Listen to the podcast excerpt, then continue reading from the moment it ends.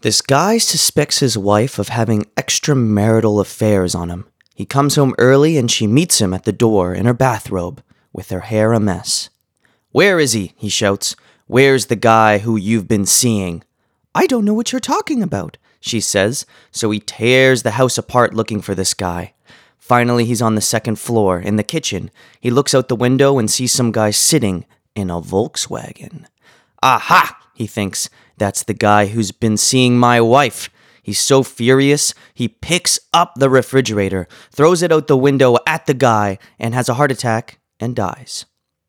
So Saint Peter meets him at the gates of heaven and asks, "What are you doing here?"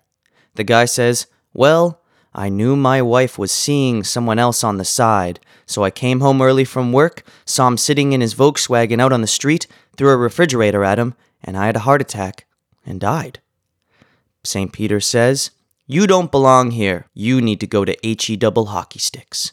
He pulls a big lever, a trapdoor opens up, and the guy disappears.